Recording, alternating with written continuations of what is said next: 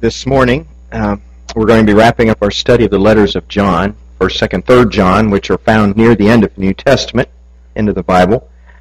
And um, we've been learning as we've gone through these letters how to become more effective as witnesses in the world. Witnesses for Jesus in the world.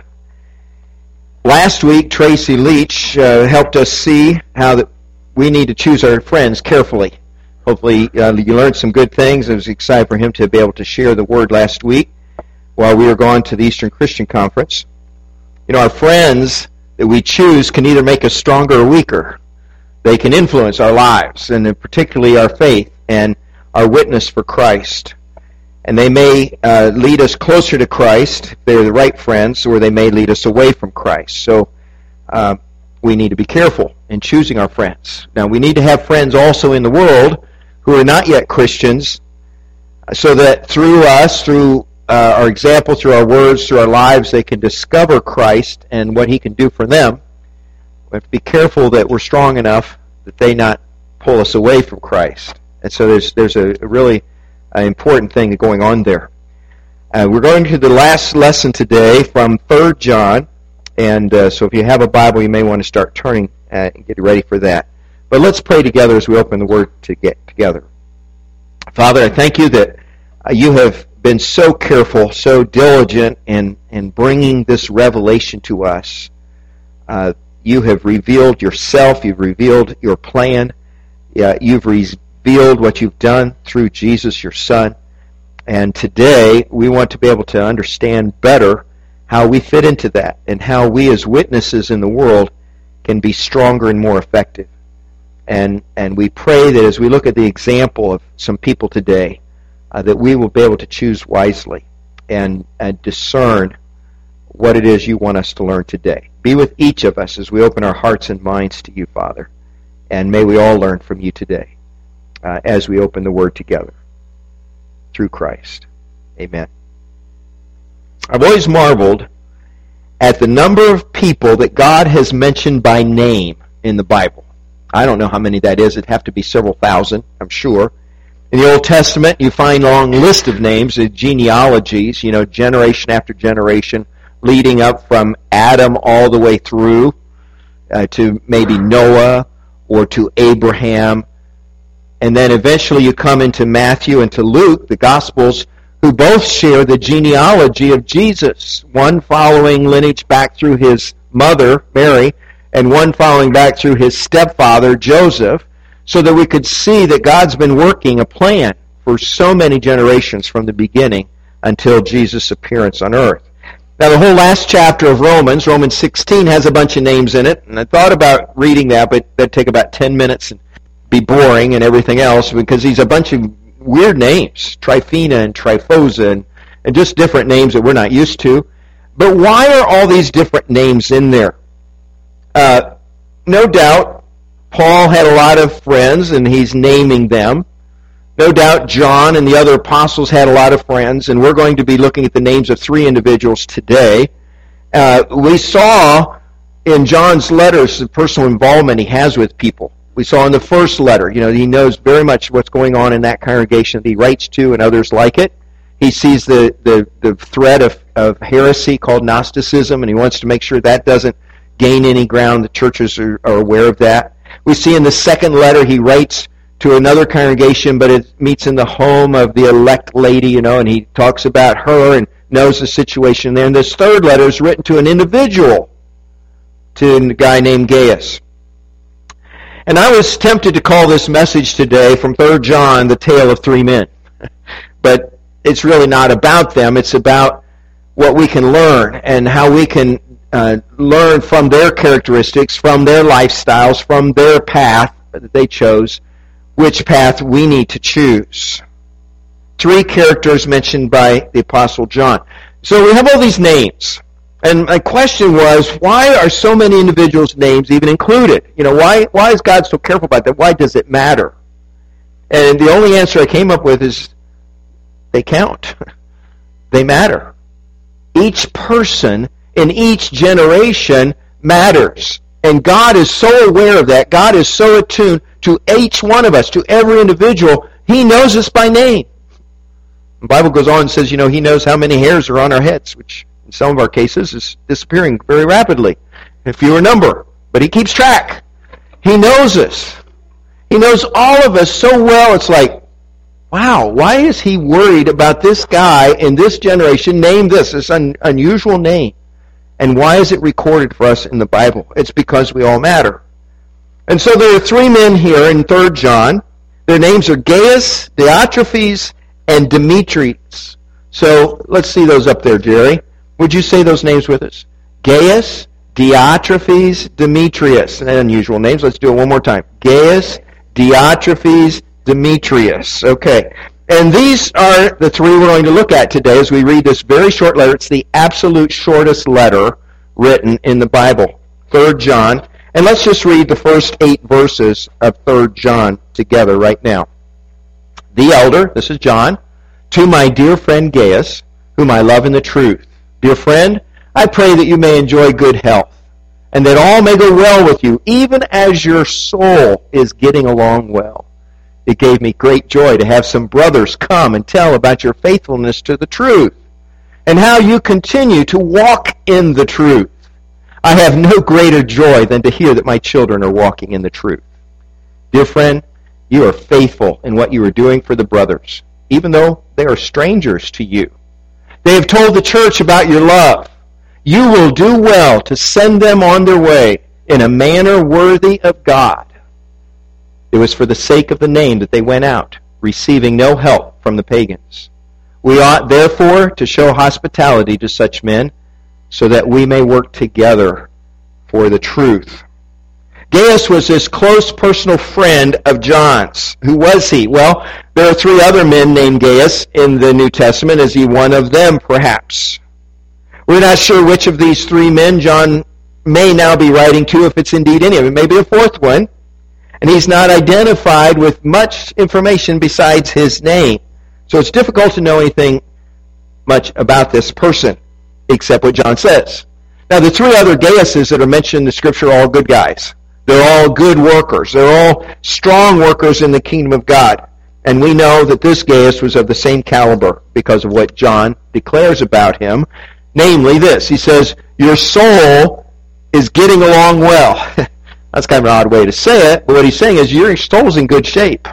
Your soul is, is healthy. In fact, it's so healthy that I wish your physical health was as good as your spiritual health. Wouldn't it be nice if God said that about you or me? You know, we're feeling really strong and healthy, and God says, you know, your soul is even better than that.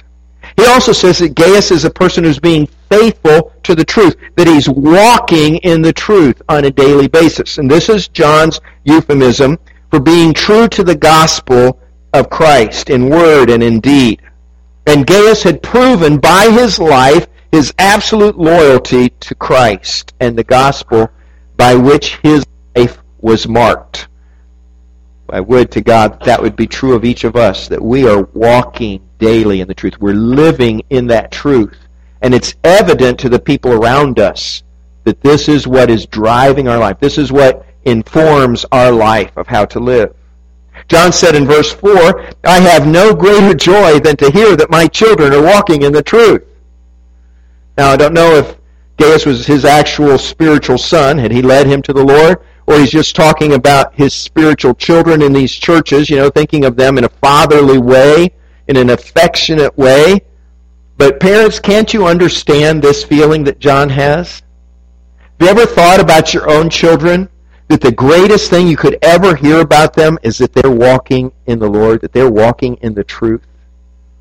You know, there are a lot of things that I want for my children and grandchildren, but I can't imagine anything even more important than this. That they would learn to walk in the truth and that they would live for God. That is the desire of my heart. That's what I want for them. And it would please me as it pleased John to hear my children are walking in the truth.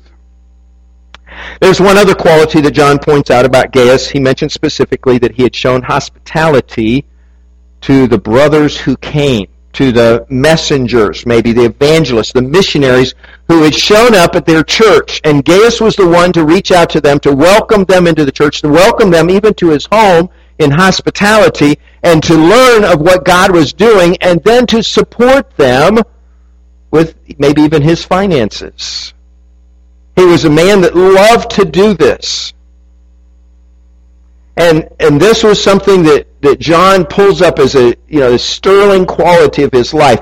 You are hospitable. Not that you just keep people in your house, but you really get involved in their lives. You support what they're doing for God. You're excited to meet this person who had been a stranger to you and find out about their lives and bring them in to your home and into your church. Well, let's continue reading with verse 9. And we will discover here a different character. His name is Diotrephes, not quite of the same caliber.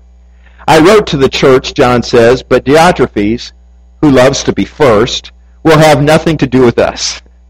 So if I come, I will call attention to what he is doing, gossiping maliciously about us.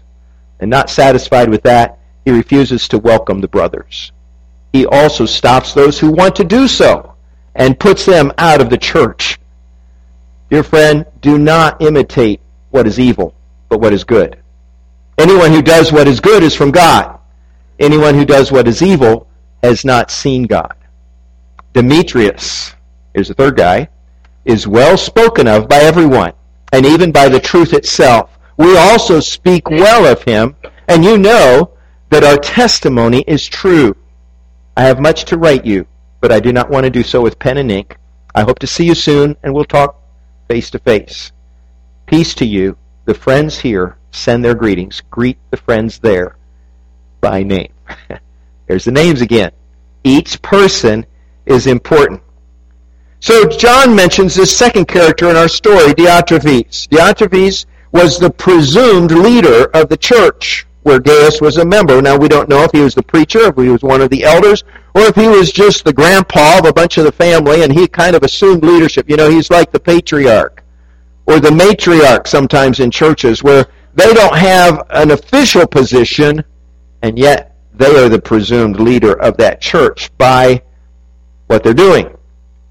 Now Diotrephes had kind of grabbed this for himself. And John says this is somebody that loved to be first. Now John had written earlier to the church he had written to the church, and Diotrephes had intercepted the letter. He had received the letter, he read it, he saw what it said, encouraging them to welcome these traveling itinerant preachers and evangelists and missionaries, and he didn't share the letter with anybody else because he didn't like what the letter said. So he squelched the letter. He maybe threw away the letter. And when John heard about that, he writes a second letter, same intent, he sends it to Gaius, who know, he knows will listen and will receive it and share that with the rest of the church. Apparently, Diotrephes had begun spreading malicious rumors about John and the other missionaries who were coming to them for fellowship and support. He wasn't content just to squelch the letter, to ignore what John was saying. He went further with it and became even aggressive against them. He was so against welcoming others into the church that he stopped other members from doing so, and if they insisted on doing, he threatened to put them out of the church. This is, this is not a very good man. and apparently he felt threatened by John, threatened by the newcomers, and he had this telling quality, he loves to be first, which means he loved to have the preeminence. He loved to be on top. He loved to be king of the mountain. Or as we might say, he liked to push his weight around. You know, I'll tell you who's in charge. I'll show you who has influence. I want things to happen the way I want them to happen. Perhaps he was the prophet or teacher of the church. Maybe he was a guy in my position in the local congregation. I don't know what position he had, really. But he used that as a tool to be on top and to be the one who was leading and, and charging and controlling what happened through that congregation. And so now when the letter arrives, he throws it away because it threatens that position and that influence. John was planning to come to this church soon if the Lord allowed him to, and he said, I'll, I'll set it straight then. I, will meet with him. We'll draw attention to what he's done, and we'll stop that. And Diotrephes would have to answer for his behavior. And I wondered, when I read this, how many Diotrephes are there in churches today? I know of a few, don't you? I know of churches that have suffered for years because there's somebody that's like the, you know, the, the, the weight, the anchor just kind of holding things back. You just can't do anything new. You can't do anything different. You can't bring in new people because they resist that and they don't like that and they want to be in charge and they like to keep control of this, this little entity, this congregation. And so to maintain control, you can't allow outside influence. You can't allow with anybody, anybody with any authority, with any influence to come in because it, it threatens your survival as the leader of the pack. And when this happens in a church, it's like the death knell. the church, you know, like church can't accomplish its mission. Diotrephes has to stop. Diotrephes has to learn you know, this is not the way you lead a church. This is not the way a church functions. This is not a way that the church can accomplish its mission in the world. And don't you know, Diotrephes himself was a pretty miserable person. You know, when you are all consumed with yourself, you become one of the most uh, negative, miserable people around. I saw an article entitled How to Be Miserable. it was interesting what they said. If you want to be miserable in life, I don't know anybody that does, but if you did want to be miserable, this is what you do. Think about yourself, talk about yourself, expect to be appreciated, be suspicious of others, be jealous and envious, be sensitive to slights, never forgive a criticism against you, trust nobody but yourself, demand agreement with your own views on everything, sulk if people are not grateful for the service that you have rendered, and do as little for others as you possibly can. This is a good description of Diotrephes, isn't it? He thought it was about him. He thought that the church was about his influence and what he wanted, and everything in the church should please me, he thought. And so, are there any Diotrephes here today? Anybody? Anybody willing to admit, you know, that, that sounds a little bit like me sometimes. You know, I want it the way I want it. And I want things to go the way I want them to go. And I want to be the one that's influenced things the most. I want to be the one that says, this is how we will do it. And expect everybody to agree with my opinion or to my personal preference. And if that spirit is in you, even to a little degree, Word of God is saying today, that doesn't belong here. That doesn't cut it here. That won't work here in this congregation. And I am so grateful as your preacher that there are not people in this church trying to be Diotrephes. You know, sometimes that happens in places, and it's it's deadly. I'm so grateful that people here have a humble attitude, a servant's heart, and they're trying to serve the Lord together. And their opinions are strong, their opinions are, are voiced, but they do not expect their opinions to always win the day when decisions are made. Well, John introduces finally that third character to the story. His name is Demetrius. And he encourages Gaius and the believers there to imitate people like Demetrius more, because Demetrius is this traveling evangelist or missionary or itinerant preacher, and he's probably the one carrying the letter to Gaius. Probably Paul says, okay, Demetrius, here's my letter. The first one, nothing happened. Here's, here's my new letter. I'm sending it to Gaius. Go directly to Gaius, deliver the letter, and he will welcome you, because I know he will. He, he always has. And so Demetrius comes in as the new guy, as the stranger on the block, and he comes in, and Gaius welcomes him, and the letter is delivered to the church. Demetrius, unlike Diotrephes, was of noble character, a man who is well spoken of, John says, by everyone, and even by the truth itself. You know, there's, there's some kind of confirmation when a person lives in such an exemplary way that people says, Truth is in that guy. Truth is in what he's speaking. Truth is in what he's doing. And John is able to commend Demetrius without any reservation. So we have three guys in our text, Gaius, Diotrephes, and Demetrius today. One was hospitable and kind. One was neither hospitable nor kind. And one was Paul's messenger who embodied the message he was sent with. Which of these characters are you and I most like? Hmm? Which one could you identify most easily with? Are you the Gaius?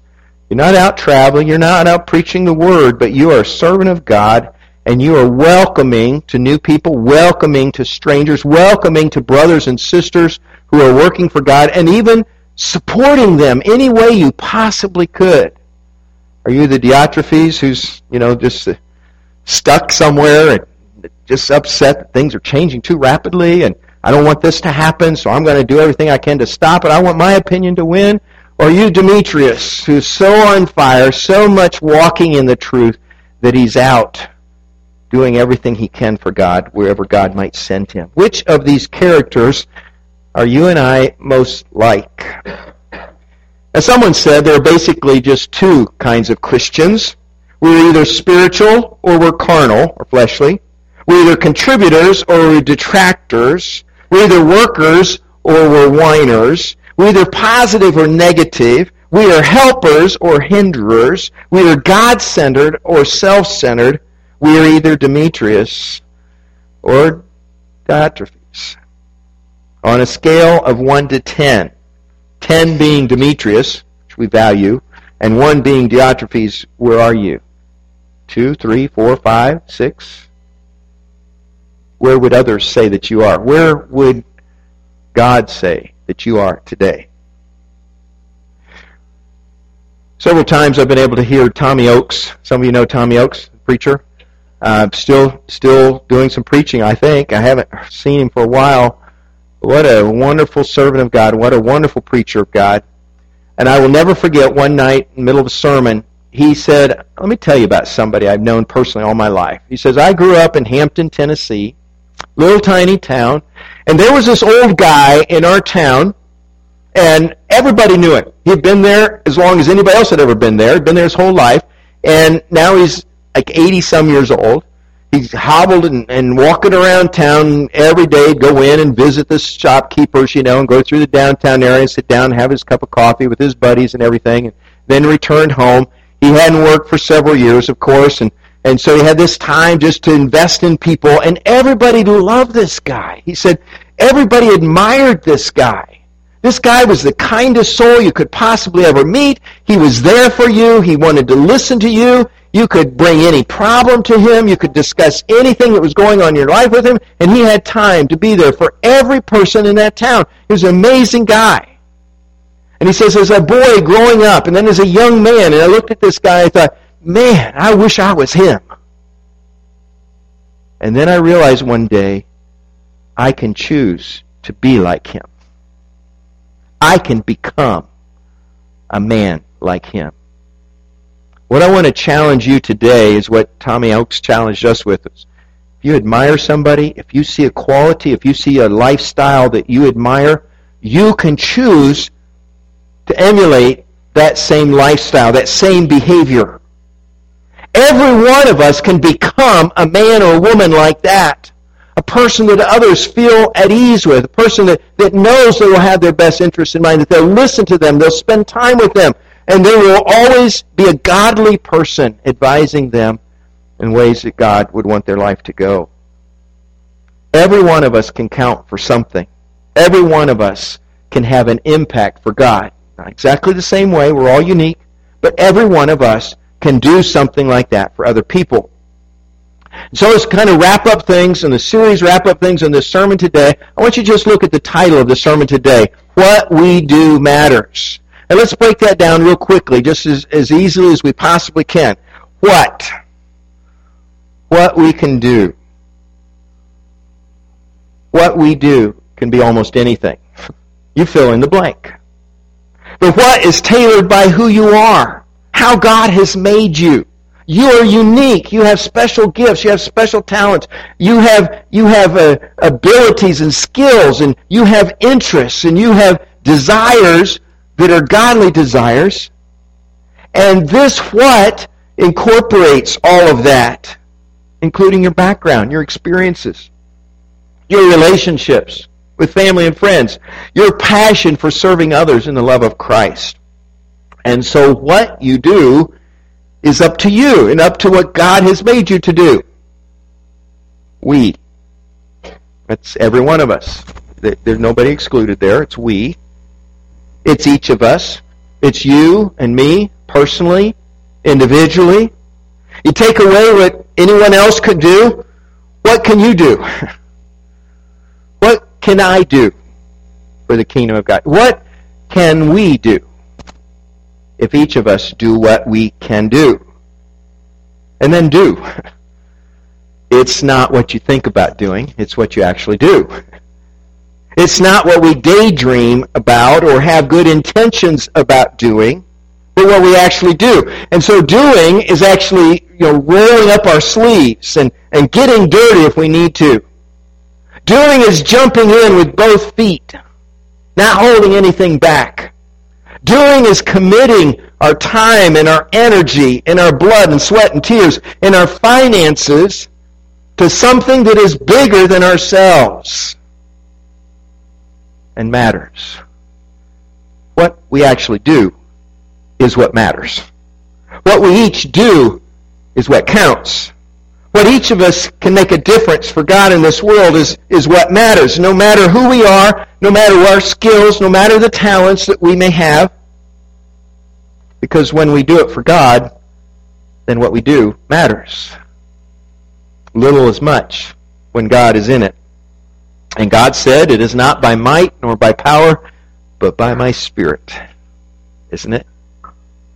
And so, what you are, what I am, what we are, if we will do that, it will matter in God's kingdom. Last Sunday, we were at the Eastern Christian Conference up in Hershey, Pennsylvania. And John Collins, who's a preacher of a church in uh, Altoona, Pennsylvania, a church of about a thousand people, was the president of the conference. Well, we got there a little bit late Friday night in the session where he gave kind of an opening and then, then he left the stage and we didn't see John Collins. Saturday we get up, go to the first session and said, well, oh, by the way, the president of the conference isn't here today.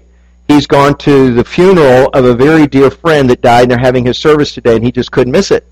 So he's going to miss the whole main day, Saturday of the conference. He'll be back tomorrow and be here for Sunday morning. So Sunday morning shows up and say, oh, we finally see the president of the conference. It's John Collins. Now I know what he looks like. And he got up at the very end of the service, the very end of the conference, and he told the story of why he went. The reason he felt like he had to go to that funeral and miss the conference that he had spent the last two years planning was because the individual who had died meant so much to him. And so he took some time to tell us about him. He said, I went to the preacher uh, the service for this preacher who died at 90 years old. He had been my preacher when I was a young man. And he has meant so much to me, I couldn't imagine missing his memorial service. So this preacher had never preached to a congregation of more than 100 people, but he had served faithfully for 70 years as a preacher.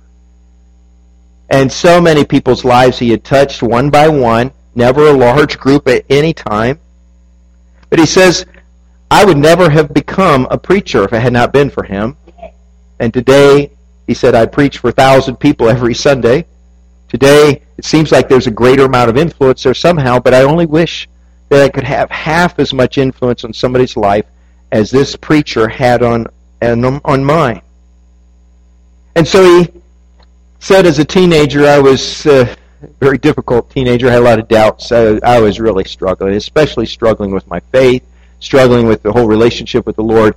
And this preacher became our preacher when I was like 12 years old and was there for the next eight or nine years. And he said, this 50 some year old preacher that showed up came to our church and took a big interest in the youth of our church, not only me, but several others, and really invested a lot of time. And he, so he gave a few particulars of what the guy had done for him. He says, he's the guy that taught me how to drive. He's the one that loaned his own car to me when I wanted to take a girl out for the first time. And he said, borrow my car. You know, go take her out. That's an important thing for you to do. He later sold that car to John, first car that John ever owned. And when John decided to go to Bible college to become a preacher himself, his preacher helped set that up and even found ways to fund that so that it, could happen to pay for his education. And when John and his wife decided to get married, they asked this old preacher to come back to where they were so that he could perform the ceremony. And for the past 40 years, John says, this man has been a constant source of love and encouragement for him and his family. And as I said, John only hopes that he could have some kind of influence, even half that much influence in the life of another person. I don't even know that preacher's name. It matters to God. God knows who he is. God knows what he did. But how many other people it must matter to as well to have known him, to know his influence, to know how his life had touched theirs. And your life can do the same. You don't have to be a preacher. You don't have to be an elder. You don't have to be a Sunday school teacher. You don't have to be a traveling evangelist like, Demetrius. But wherever you are, whoever you are, you can have that kind of impact. And it's important that you figure out what that impact should be and what kind of influence you should have. And to use your uniqueness, your gifts, talents, interests, all of it, that you might be a witness for Christ right where you are. Your life counts. Your life matters and your life can have a great impact for God. So just live for Him, not for yourself. All the way through this series, I've had this other scripture keep coming back to my mind, and I want to share it with you before we close today. It's in Philippians 2, 14 through 16. Philippians 2, 14 through 16. And there it talks about the influence we can have in others' lives.